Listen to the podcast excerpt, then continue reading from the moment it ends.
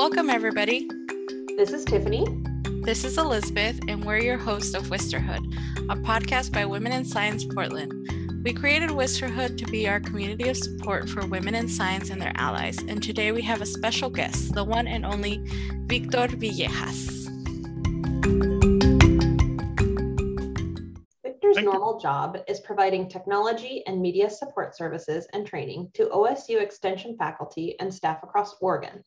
However, most people know him online as Drone Singer, the Weird Al of drones, world's number one creator of parody songs about drones.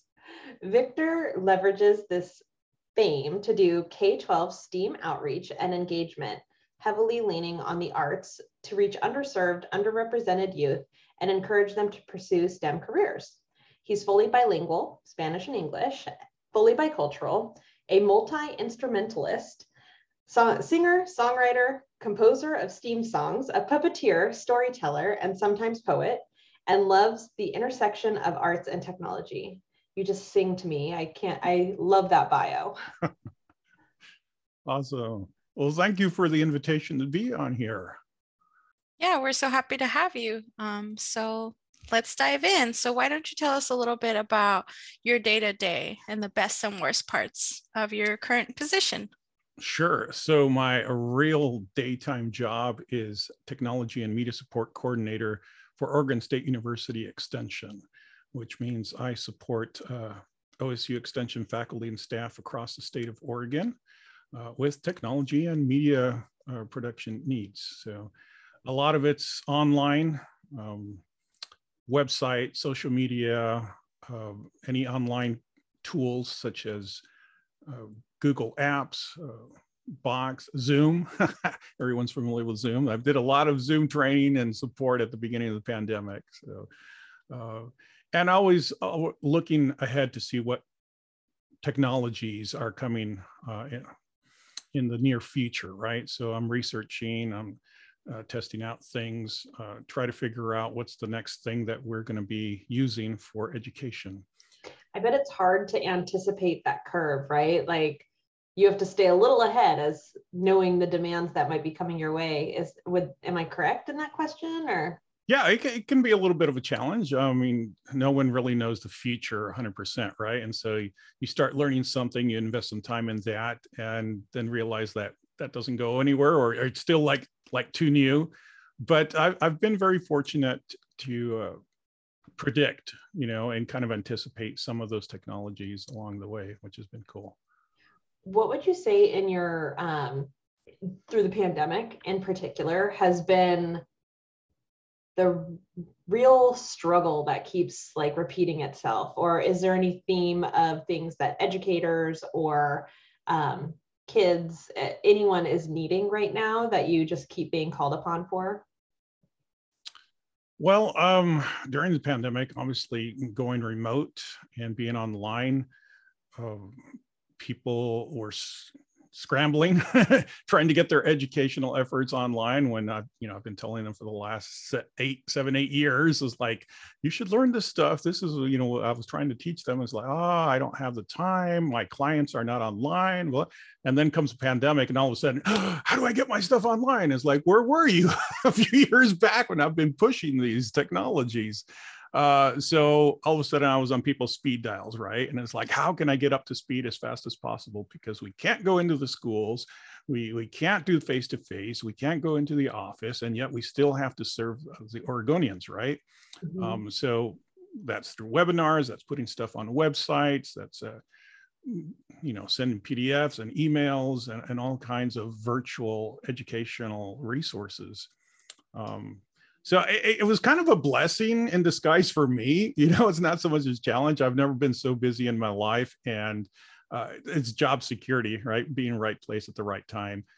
And what i found it's it's actually been cool because they have found you know my clients uh, faculty and staff have actually found new audiences that they weren't engaging before. Um, so not everyone is able to come to the office right? Or come to the classroom and we can't be everywhere but when you put stuff online virtually synchronous, synchronously and asynchronously you can reach a whole you know bunch of people in different ways So that that's kind of been a good thing. Also, people have have realized that they need to put a lot more information online. You know, so even though we're going back to in face, the the digital, the online stuff, communications is not going to away. It's actually enhancing what they already do, which is great. I was doing training sessions, you know, two to three times a day for for like two months straight, uh, just to get everyone up to speed.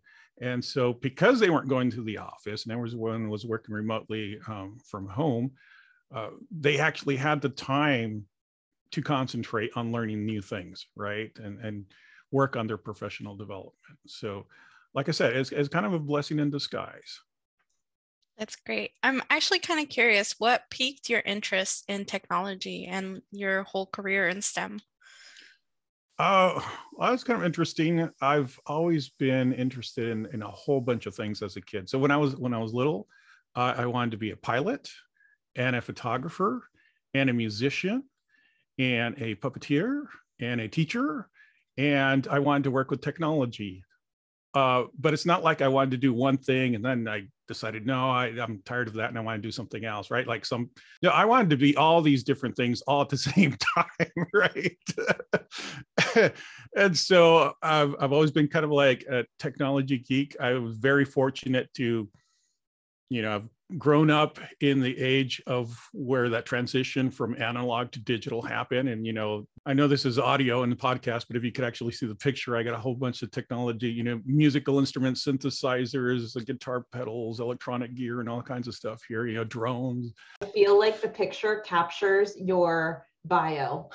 Like yeah absolutely. every single thing i read i'm like there it is. It's all in there yeah yeah. and so th- i've been again very fortunate uh, although it, it, has been you know in a way deliberate. Uh, i did study aviation uh, out of high school. Uh, unfortunately life happened and i went in a different direction. I, I got a degree in uh, digital um, digital sorry uh, graphics technology right which is printing. And at that time they were transitioning again from analog to digital. So before I, I got to learn how to develop film by hand, right? And shoot on these huge horizontal cameras. And we had these uh, wax paste up boards where you would paste up the layouts and then you would shoot the picture and then make the, the page layout right by hand. Uh, but then we got, while I was in school, we got one of the like the very first laser printers and uh, we were able to print an eight and a half by 11 page in a half an hour. That was like mind blowing. It's like so fast, half an hour. And now we can't even wait like five seconds to get something printed. Uh, but it, it was just exciting to, to see this technology. And back then it was like just, you know, we had dot matrix printers and then we got laser printer where you have these Bezier curves and you could actually have things that you didn't have to build the fonts in like every single point size, right?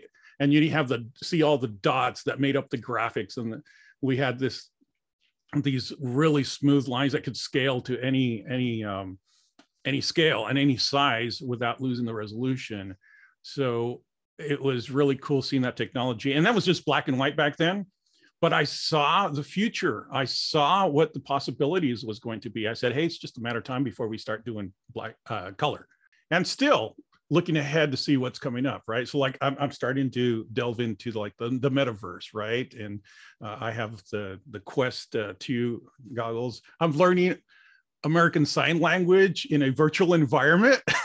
you know, it's so awesome. I was actually going to ask you. So, what's the next big thing? And I think Meta is going to be a big Meta. Yeah, it's it's one of the things. Um, it's got a few challenges, but a lot of folks are starting to, you know, and, and metaverse is is not Facebook. I'll just say that up front, right? It's almost the antithesis of what people uh, who really are working on the metaverse is. So um, it doesn't quite exist yet. There's there's little bits and pieces here that people are working on, but the metaverse or Web 3.0, as as a lot of folks like to call it, is kind of the next development of the internet. So right now, you have these services, these platforms that everyone uses, right? There's, there's, there's Twitter, there's Facebook, there's LinkedIn, there's Zoom. All of these are online digital tools as part of the internet. The internet 2.0 right it's interactive somewhat um, but they're individual services where you actually have to create an account and you have to sign up with every single one of those different platforms, right? And they own your account and your profile per se, right? If you leave it and you don't use it, you, lose it, but they have all your your your data, right? And all your information. So with with 3.0, what they're looking at is to have it where your profile, your personal, your digital ID, your, your digital footprint moves with you.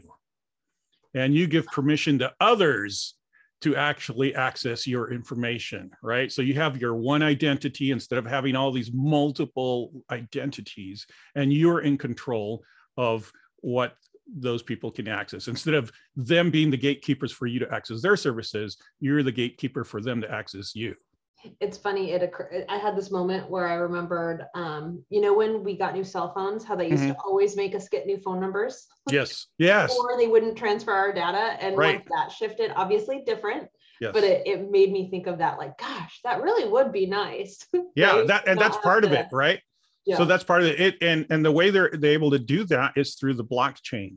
So because they can have a register of all the things that that you have and you own right? You have these digital products that you can buy.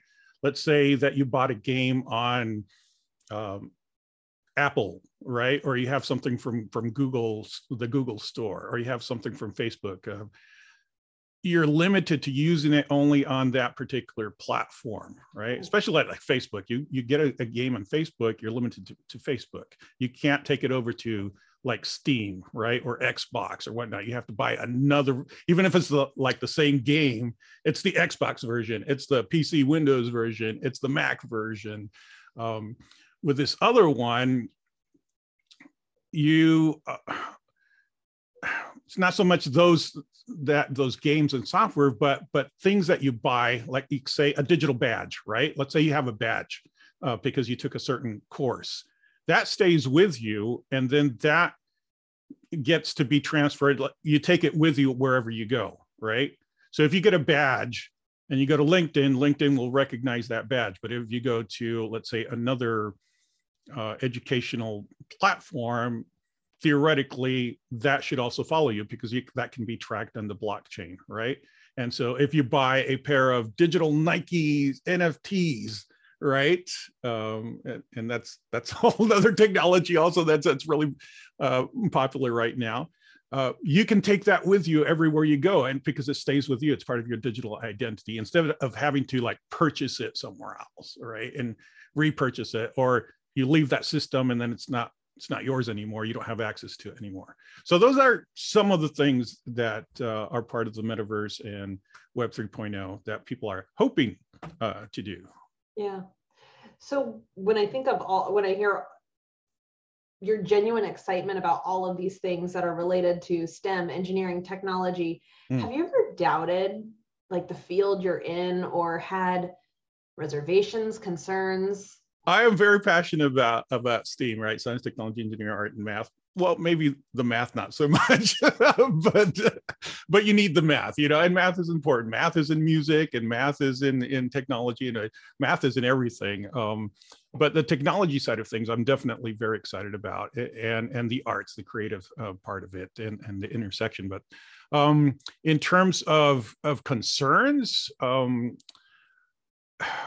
yeah i do have some concerns with with digital right we're, we're still human beings we're analog and and digital and analog don't always work together. Um, I have some concerns of kids having too much screen time. There's also concerns of biases, you know, uh, in in software, in algorithms, you know, artificial intelligence uses a whole bunch of, of algorithms, a lot of programming, uh, and it's only as good as the people that that code it, right? Uh, but when you have you know, I'll just say it, you know, a majority of those coders being white male, you're going to get that perspective mainly, right? And on these programs. And so we have these biases, not necessarily that they're doing it on purpose, right? It's um it's just that that's the only viewpoint that they have. And so which is the same thing that we have with a lot of the research that we've done in the past, right? It's older white male um, scientists, uh, mm-hmm. educated, but educated only in a certain way. And so they have these pre- preconceived notions. They have these ways of doing research. They have these ways of doing research with certain subjects, right? Which then introduces these biases. Well, with technology, because everything goes so much faster, that stuff can actually be even more dangerous because it's it's now happening at a scale and at a speed that is much faster than like just a normal human being can do mm. right because you're you're getting this group of people working on things and then you have the machines themselves uh, doing variations on things based on the original bias and so now they take it just to a whole different level at a faster speed that we can sometimes control. So that scares me a little bit right? That mm. you know where will this technology get to? When control when technology starts controlling you that's a problem right? Yeah. And that is that is definitely a big concern that i have yeah, I mean AI in general is really creepy to me. Yeah. Um, just because there is no morality clause. Like everything you watch, oh. like sci-fi shows, they're just yeah. taking over the world, or they want to get rid of the human race because we are the ones ruining things, right? And so, or like, with their imperfection, right? yeah. So it's just kind of scary. Um, but you're right about the whole biases because when the pandemic first hit and we had those uh, soap dispensers, how they didn't identify people with darker skin, yes, and things like that. You didn't know that, Tiffany? She's like yeah. shocked. Yeah. for the people that can't see. I, I, that's me and my ignorance and being a white lady, though, right? Yeah. Like. Well, and then facial recognition too. Mm-hmm. Facial recognition, right? Uh, it, it's based on patterns that that you you put into. So, uh, machine learning uh, is based on pattern recognition, right? But you have to feed it samples, and mm-hmm. obviously, the more samples it, it gets, the, the more refined it can get. But if you only have samples of, you know, light skinned people, it, it's not going to recognize other skin tones. It's not going to, you know, different shapes, different eyes. You, you know, woman versus man or a kid versus an adult. Um, so you have to take this into account, and that's not always thought of. Yeah, I feel like I see that a lot. And um, I, my age puts me often in places like Instagram. mm-hmm. And you see that people pointing that out on a lot of filters too, right? Because people create it and then it's like, it doesn't work with this hair color or these yeah, eyes or this, right. this skin color. And um, it's pretty, it's pretty messed up when you think, um, I know some of the work Elizabeth and I have done together before um, joining forces in this the efforts we put in were specifically towards serving and and um, similar to your line of work, trying to include a broader, less served group in STEM and bring them into the fold to help make right. decisions and create solutions. Um, and it has to happen if we're going to address so many of these issues, right? Even like you said, day to day things like a soap dispenser um, mm-hmm. but we have even bigger problems, like what you were saying, that happen at such large scale when we involve technology.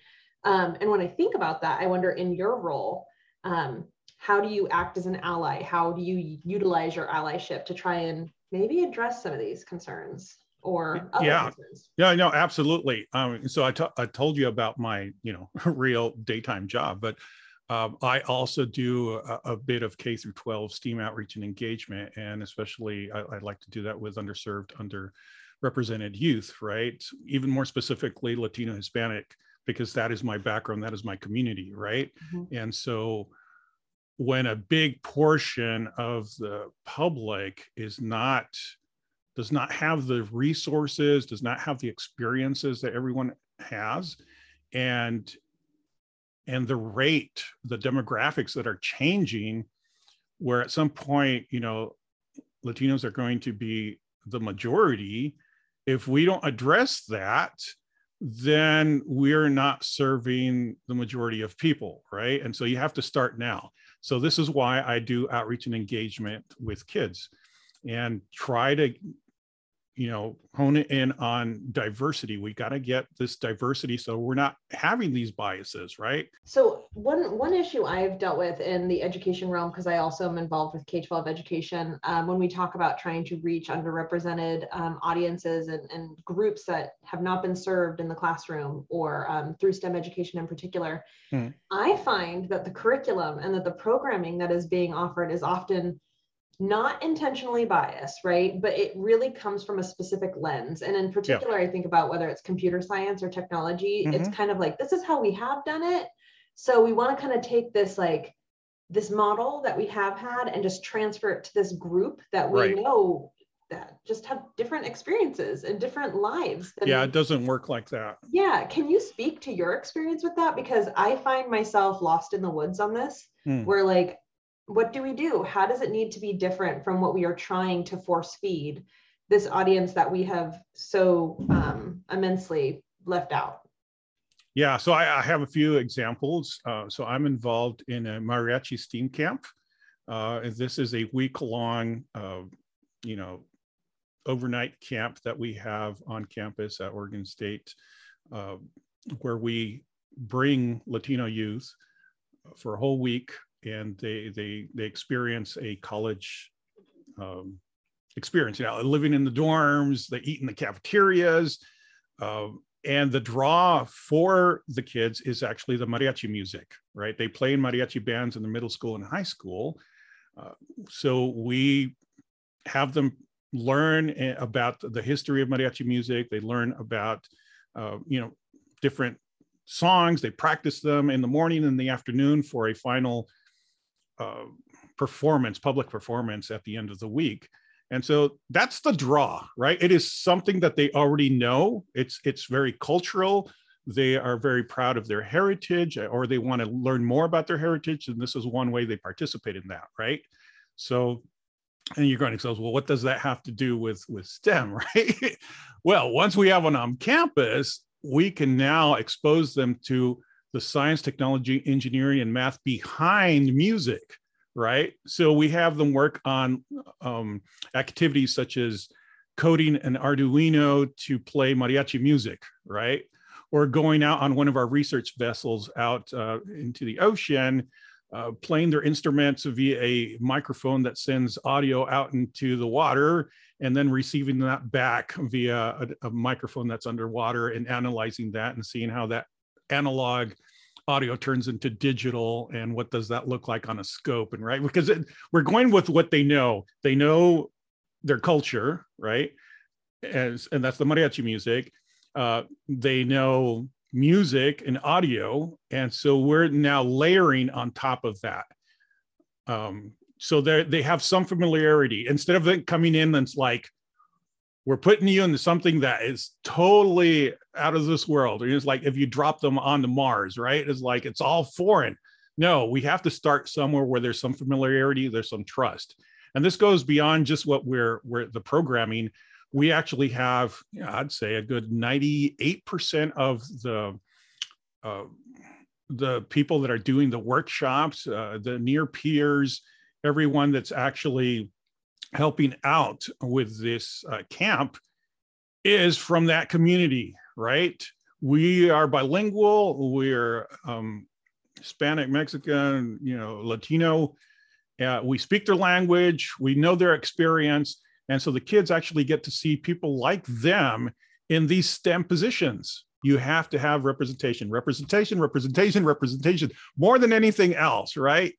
You you can throw technology at people you can throw money you can um, have the best teachers that mean well but if they don't represent the community are not part of the community there's a disconnect right and i think there's a i first of all love that you are really talking about student relevance yes. and interest right yep. and letting them drive what you're going to be teaching them and be the you know the facilitator really of where you're going to go with their learning and i find that that is hard right because when you deal with public education and i am a white woman right mm-hmm. but a large majority of teachers are white women yep and i think we and i say we as in people in general naturally often fall back on their own personal interest but we need to think what are our kids interested in, right? And especially Absolutely. if you don't represent the the population that you're working with necessarily you don't Right. live in that same experience i think you need to bring those people in right like all right Yeah. we're going to build community with this community partner and use that as um, for our learning experiences but i do find that that's what's hard right um, because Well, it is hard. It is hard. necessarily get it there or they just think oh i'm kind of doing that right Yeah. Yeah. Well, and, and the other thing is that teachers, you know, um, schools, associations, whatever, are done by formally educated people. And there's a barrier there. I myself did not have a four year degree. 80% of Latino Hispanics do not have a four year degree. And we're not able to get in those positions to do i can't be a teacher right? Unless i have the four year degree and i have an education certificate and whatnot. Here in extension you know you can't be a 4-h agent unless you have a master's degree. You know you can be an, an associate uh, and, help out an assistant but that doesn't pay what what the, the stem position pays right? And so oh, no not at all. until that changes, we're very much limited.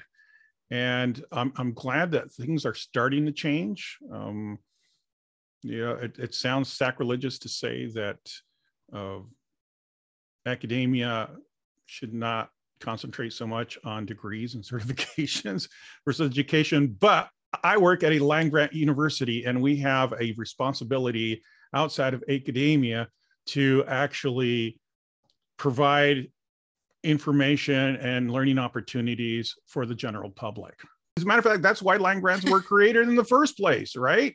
Because not everyone could go to a college. And Mhm. so the land grant was created in order to serve, you know, back then it was agriculture, the farmers and their wives and their kids, right? That's why we have 4 H. yeah. Well, guess what? We're still doing agriculture education, but who's benefiting from the agriculture education? Well, it's kids who are homeschooled, who are majority white, who will have the money and resources to own horses and cows and sheep, and have you know a, a mom that doesn't work that that takes them to their all these different um, events and can pay the fees to be in the archery club. It also is not culturally relevant you know a lot of these the latino hispanic kids their, their parents are essential workers they work in in the farm fields the last thing that we want to do is learn about farming. And we don't really want to get away as far away from that as possible right? Because that's what our parents do. Um, and they don't get paid very well for that. Um, so we're looking to do different things you know? So how do you make that relevant? Again soccer right? Soccer a 4-h program doing soccer it's it's youth development right? It's it's not taking care of pigs and sheep and cattle um, but you still can learn those youth development skills. You can you still the sportsmanship working in a team doing technology. You could do that using soccer. And, and again it's it's basing the gravitating on the the interest of the youth going with what they know and then building on top of that.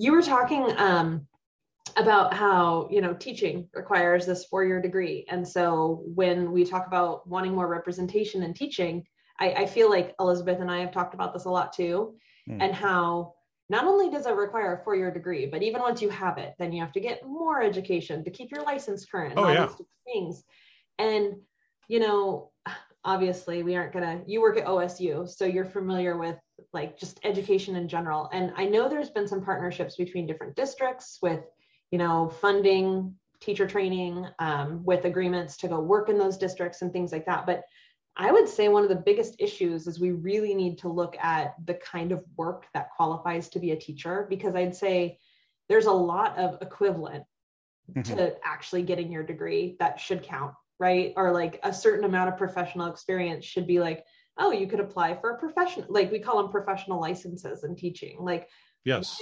if you took some foundational courses or even through the district there was a foundational course right like maybe you get hired and they're Mhm. like hey we just need to make sure you take this foundations course your first year um, I feel like we have to reconsider how we're doing licensing and how we're providing those licenses if we want to change representation because it's cost prohibitive, right? I grew up in a family that I took lots of loans and they did not have money to help me pay, but I was lucky enough to qualify for loans. Mm. And there's a lot of people who can't, right? Um, or they yeah. can't take the risk.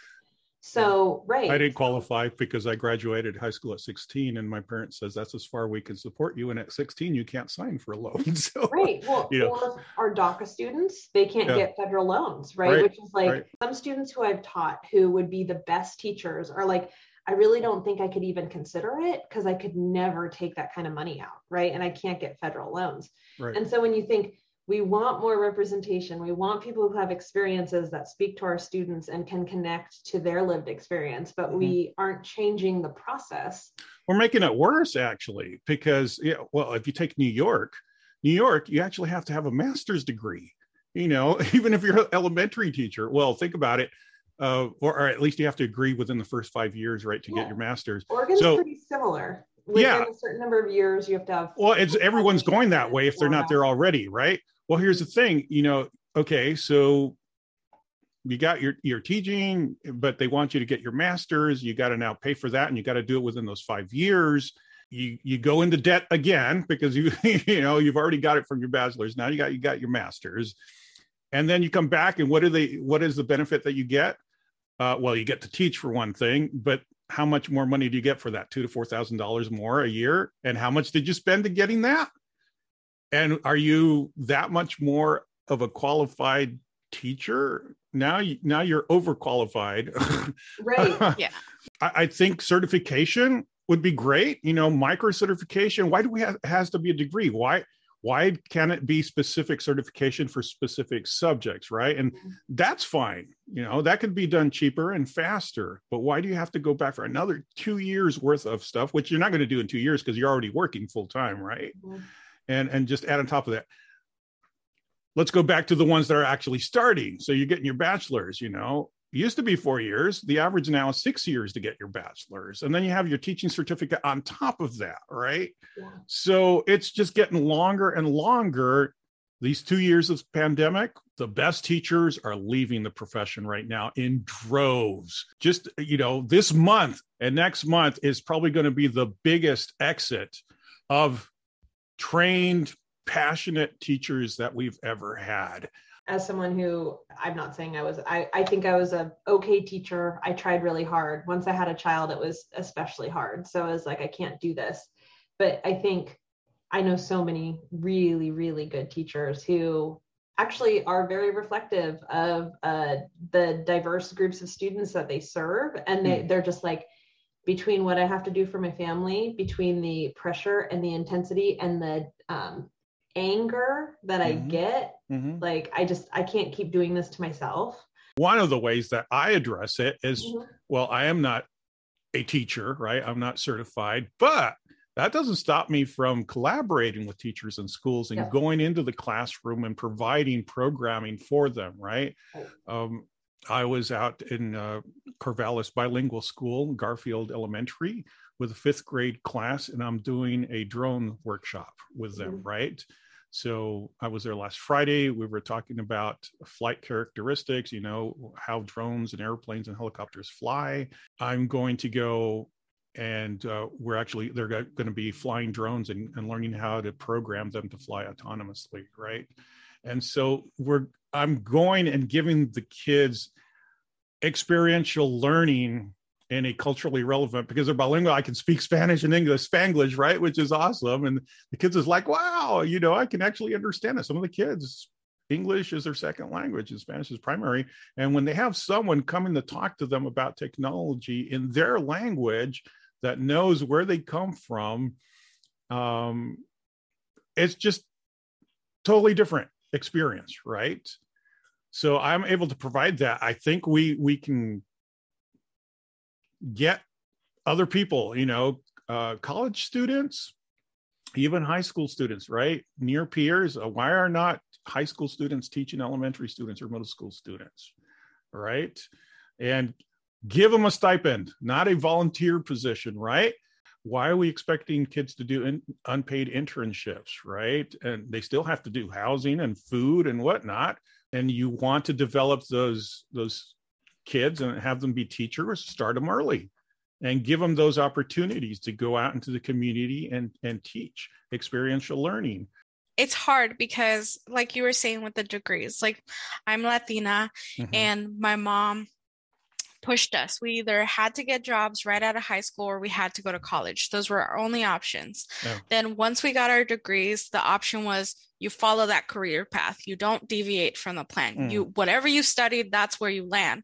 But mm-hmm. that's not possible depending on what you studied.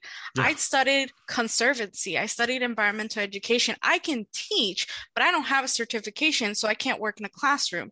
Right. i i want to go into conservation but i can't because it's a white dominated field. Right. So for her it's like I'm failing at what I studied so hard for, at what I'm paying student loans for. So even kind of re-educating parents as well as mm-hmm. to letting them know that these systems are in place that are failing us and i think sometimes we forget we we instill students we tell them what's going on but we forget to involve the parents and we mm. forget to involve them in even stem like i believe stem literacy for adults should be a thing mm.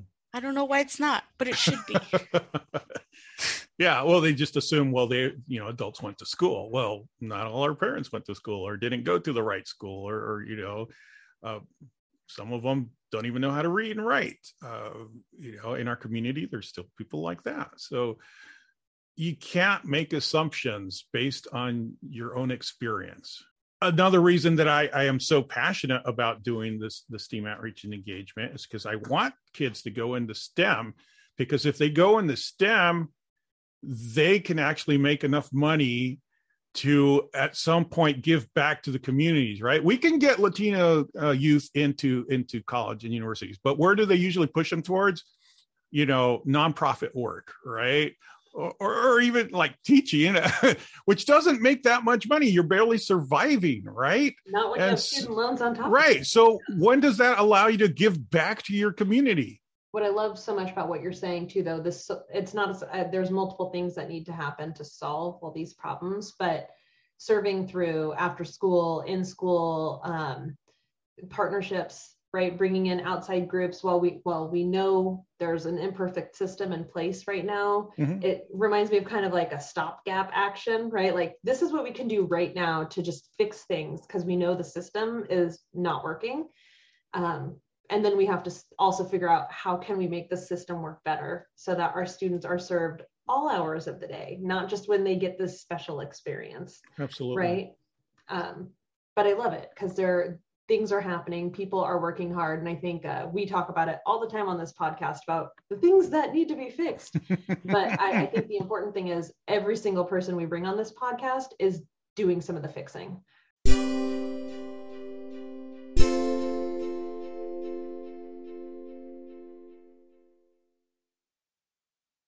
I also believe that we need to, to reach farther down earlier. You know, a lot of the STEM stuff is not until maybe middle school and usually high school right? Well by that time the kids have already decided what they're going to be. You know the jocks are going to be jocks the, the the the, nerds are the nerds the the socialites are the socialites the for listeners elizabeth and i are here in the background like clapping our hands like yes yes yes it's too late. It is too late. You know you got to get them before middle school right? Mm-hmm. Yeah there's a lot of research that shows that stem identity or like identity in general is built between fourth and fifth grade. Yep. And so when we're missing, this is oh, everyone I talked to when I was a, you know, I taught in first grade, third grade, and fifth grade, and I always battled people to teach more science and more math and more hands-on learning um, in STEM. And people would be like, well, okay, we dabble in it or we do this, but they're gonna they have classes in middle school and it's like it's done by then, right? Not not for everyone, right. but for a lot of people it's done. They already yep. don't identify, they're already left out, and so they're still right. gonna struggle in those courses. They say, Oh, I, I'm not good at math, I'm not good at yep. science, I don't like that, I don't yeah. like technology, you know, it's it's it's for the smart kids, it's for the STEM kids. It's like yeah. and again, this is why I I try to emphasize the arts and the creativity because everybody does create everybody can create right? Everybody can do music and and and write and and sing and dance and you know we're familiar with that. We have that in entertainment. And so you grab their interest through that. Okay well guess what i was teaching about? I was teaching about drones and i bought drones out right? And he got to fly a drone and and and program it and you know fly the world's tiniest drone off of his hand and put on these goggles so you could see another drone that had a wireless video camera that you could see what the drone was seeing as it was flying around uh, the room there. And he was like so excited about all this stuff. And at the end of the session, I said, Well, guess what we did? And he goes, What? Science. And he goes, that was science? You know you never had thought of that as being science. It was like yeah we learned about flight physics. We, we learned about uh, the laws of physics. We learned how airplanes and, and drones fly. We learned about technology. You know we learned science. And it's like for the first time in his life science was fun right but science was not the the thing that we were studying. We were studying cool flying robots mm-hmm. yeah. right? And so it's this you learn the science by osmosis almost right? And so this is what i try to do. Um, another thing that i did because of covid we were able to have the steam mariachi camp. So i developed an online workshop called covid corridos where we had the kids learn about how to write corridos, which is a popular Mexican musical art form, right? So if you're from Mexico, you you, you know corridos are. Um, and a corrido is usually about the some dancing music. Uh, yeah, yeah, but the story behind corridos is usually usually about some catastrophic event, right? Yeah. Some bad thing that happened. You know, like the ballad of this person that that passed away because they they did something wrong in their life or whatnot. And I said, well, what's more catastrophic than a worldwide pandemic? Right? so I, you know, I had a music teacher teach them the history of, of corridos. And then I taught them because, you know, I'm a singer songwriter and a lyricist. I taught them how to write songs. Right. And then the workshop says, I told them, we're going to write songs about COVID and we're going to write songs about how it has affected you your family, which a lot of their parents were essential workers, right? Mm-hmm. And your school. I mean, heck, some of these kids did not have a graduation, a traditional graduation. It was online. They didn't get to March and they didn't have all their family members there to celebrate, right?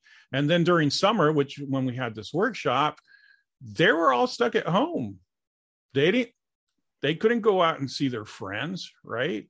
And so we provided this safe space online with people like them, right? Mm-hmm. Um, I had a couple of engineers from Intel talk about the science behind digital audio conversion. So Intel uh, donated some USB microphones that we sent to the kids, and we taught them how to use Audacity, which is freely available, uh, and taught them how to record audio, right? And uh, edit it.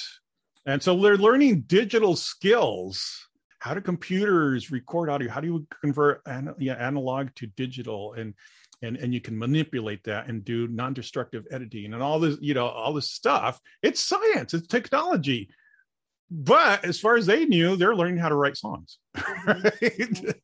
and then we collaborated. So they were learning about teamwork, and we had some other gals from uh, Intel who work in marketing uh, teach them about social media and being safe online and how to set up a LinkedIn profile, right, which prepares them for their future careers and their education. And with the hope that they, they would take these songs that they wrote in both English and Spanish and then share them via social media digitally, right? So we gave them the digital tools to do it.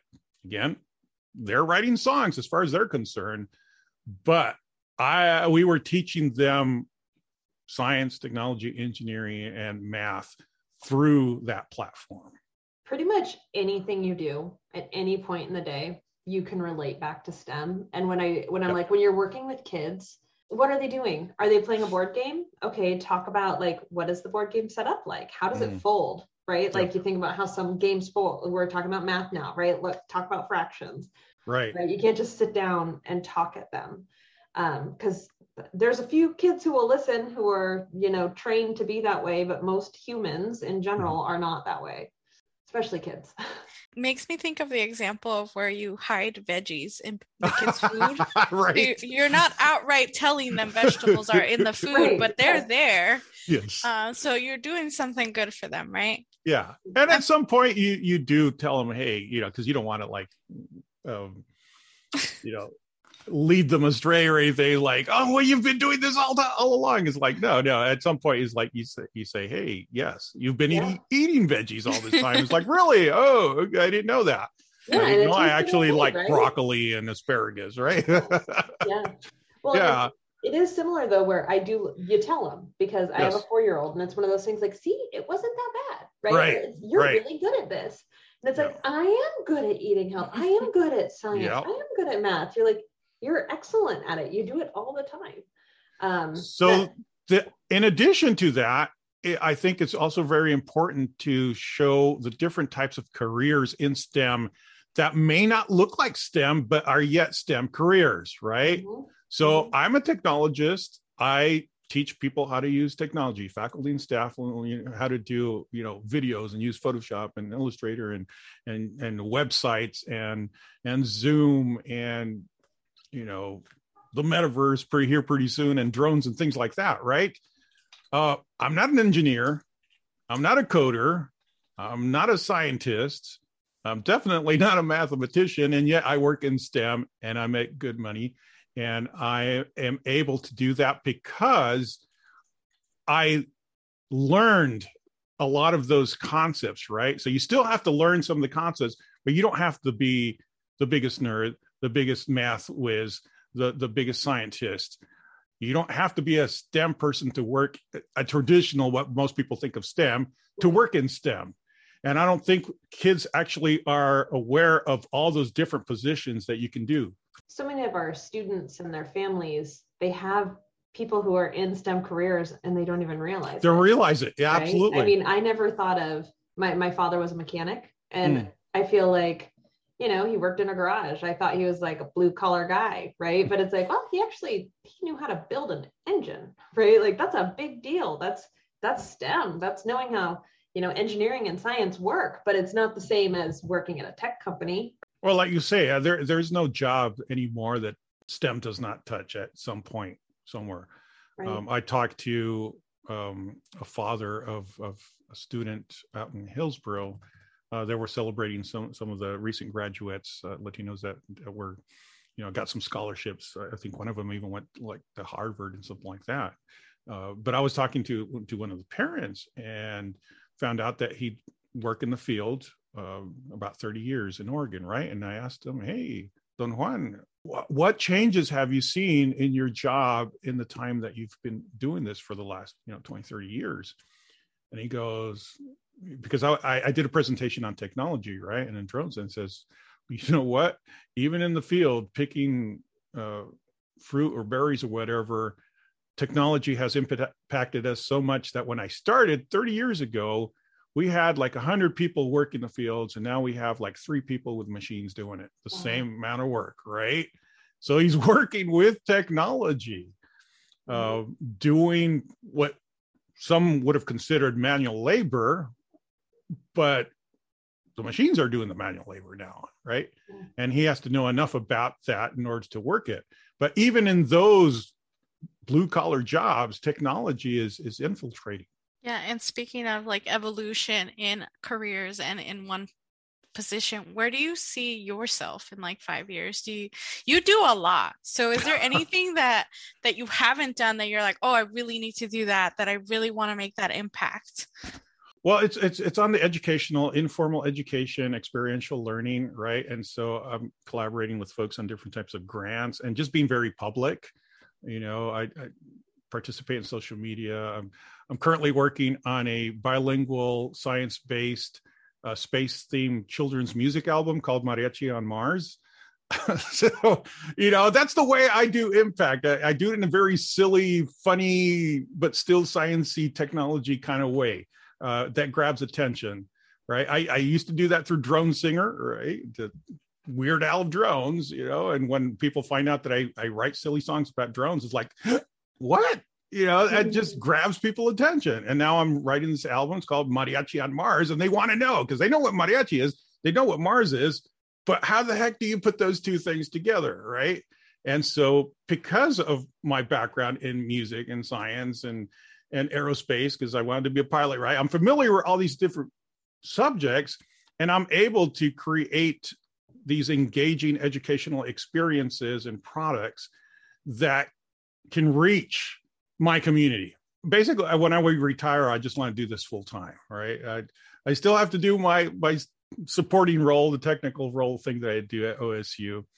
Uh, but the more that I can do the outreach and engagement with with underserved, underrepresented youth in my own unique way, um, that's really what I want to you know increase. And where can people reach you? Like, where can they reach out to you or find your music or things like yeah. that? Yeah. So I got my uh, website. It's dronesinger.com, one word. And if you actually, if you just Google drone singer as one word uh, and my name, Victor Villegas, I, I, think like the first five pages is all my stuff out there because I got so many, you know, I've done a lot of interviews, I've done a lot of songs, I, have I've put out information about drones. Uh, so you'll you'll find it out there. On Instagram, Twitter, LinkedIn. I just opened up a TikTok account, but I haven't posted anything yet. but we'll see. Uh, they they keep on telling me if you're doing music and you're dealing with kids, you should be on TikTok. It's like okay, I'm going to try it. So that's. I feel that's like my... you could make some good ones. Yeah, we'll see. We'll see. The most rewarding thing though is having a, the kids come up to me afterwards and go, "Wow, I have been interested in learning how to fly, but when I learned that you learned how to fly and you actually did it, that gives me hope that I can maybe do that myself, right? Or I have another kid comes up, oh wow, you know, you write songs about science. I write songs too. And I go, that's great, you know, keep on working at it because I'm not going to be here forever. And I need someone else to take up that mantle. And so them hearing that is like, wow, yeah, I could do that, right? And so you can be you and work in STEM. And that's powerful.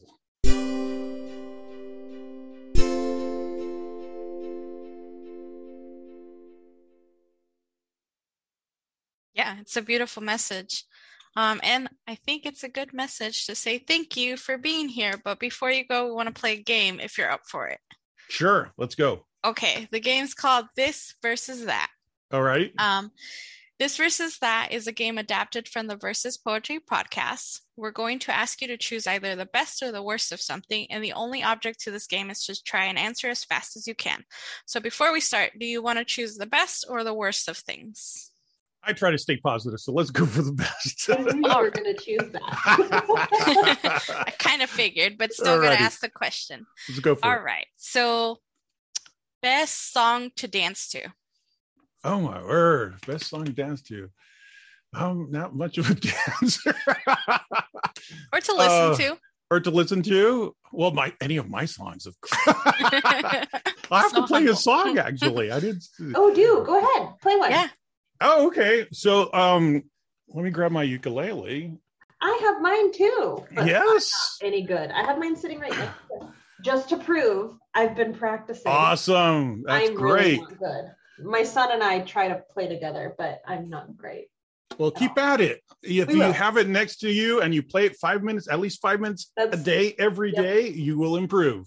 I have a challenge with some of those chords. My fingers are small. I thought a ukulele would be either easier, but let's hear it. Okay. So this song is uh, one of the songs that I sing when I do my drone workshops. It's called "Drones Are Cool," and it's a parody song based on a couple of of pop songs, older pop songs. But uh, what I like about you and I can't remember what the other one is, but you probably recognize it uh, if you if you heard more like classic uh, pop songs. So here we go. Hey, uh huh. Let me tell you about drones. Just listen to me sing. They're cool flying robots with awesome technology. Yeah, they have IMUs to help stabilize. Some have GPS to guide them in the sky and fly autonomously, singing, yeah, yeah, yeah, yeah, yeah. Yeah, yeah, yeah, yeah, yeah.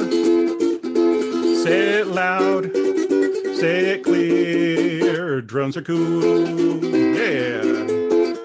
Drums are cool. There are many kinds of drones. Some small, some are big. There are even drones you can race and fly FPV. Yeah, there are multi-rotors drones. Some are fixed wing. They are controlled via radio frequencies. They're used for many different things. Singing, yeah, yeah, yeah, yeah, yeah. Yeah, yeah, yeah, yeah, yeah. Say it loud, say it clear. What? Drones are cool. Yeah. Drones are cool. One more verse. If you want to fly drones, please fly responsibly. Stay away from airplanes, airports, yes indeed. Read the manual through and through, learn to calibrate, or you might crash and it's too late. Fly your drone, but fly safely. Singing, yeah, yeah, yeah, yeah, yeah. Yeah, yeah, yeah, yeah, yeah. Say it loud, say it clear. What? Drones are cool. Yeah. Drones are cool. Yeehaw! We need a clap track. I feel Also- like I don't know if it will capture our claps very well, but that was great. Yeah. That was great. Well, that would be that's going to be my like best song for the day for sure. But so one more um, or a few more best. Um, how about artist? Wow. See, because I like so many things, it's very hard for me. Yeah. You know, I, I wanted to be a photographer and a musician and an artist and a, and a teacher and a, you know, a pilot. And you're asking me to choose one like thing when I'm not the, actually, That's a little bit you know, that was that was the person that was that was coming to my mind because he's was more than an artist right his art was very math based definitely one of my um steam heroes right Maybe another nickname for you should be the modern Da Vinci. the martin I da feel like, vinci yeah, like you two have some similarities.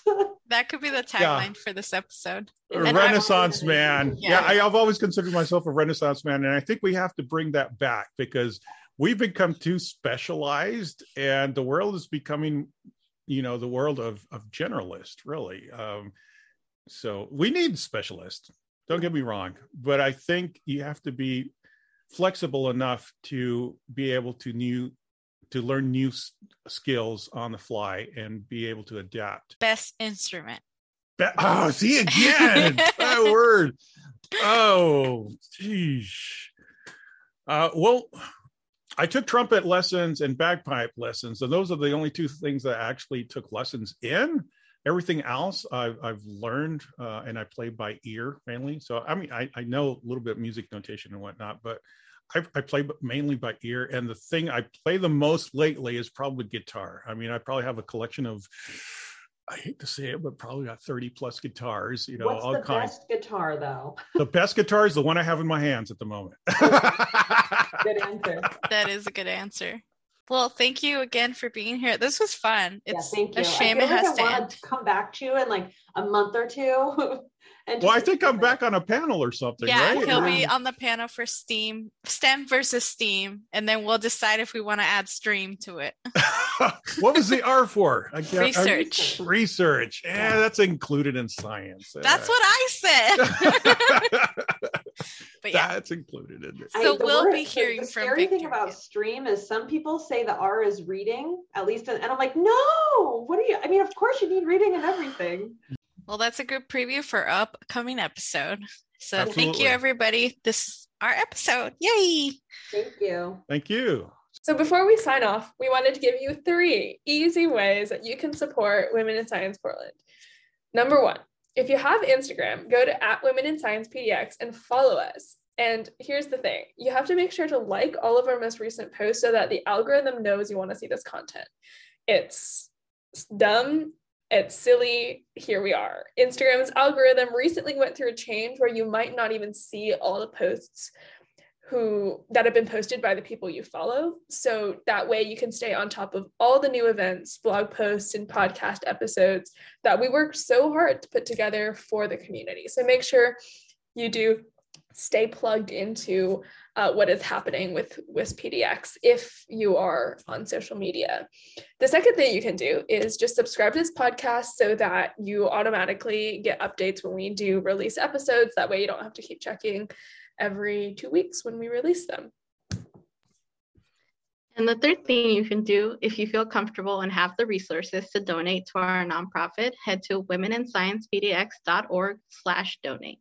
Your money goes straight to things like our high demand scholarships for low income schools and educators and honorariums for negotiation bootcamp instructors and speakers.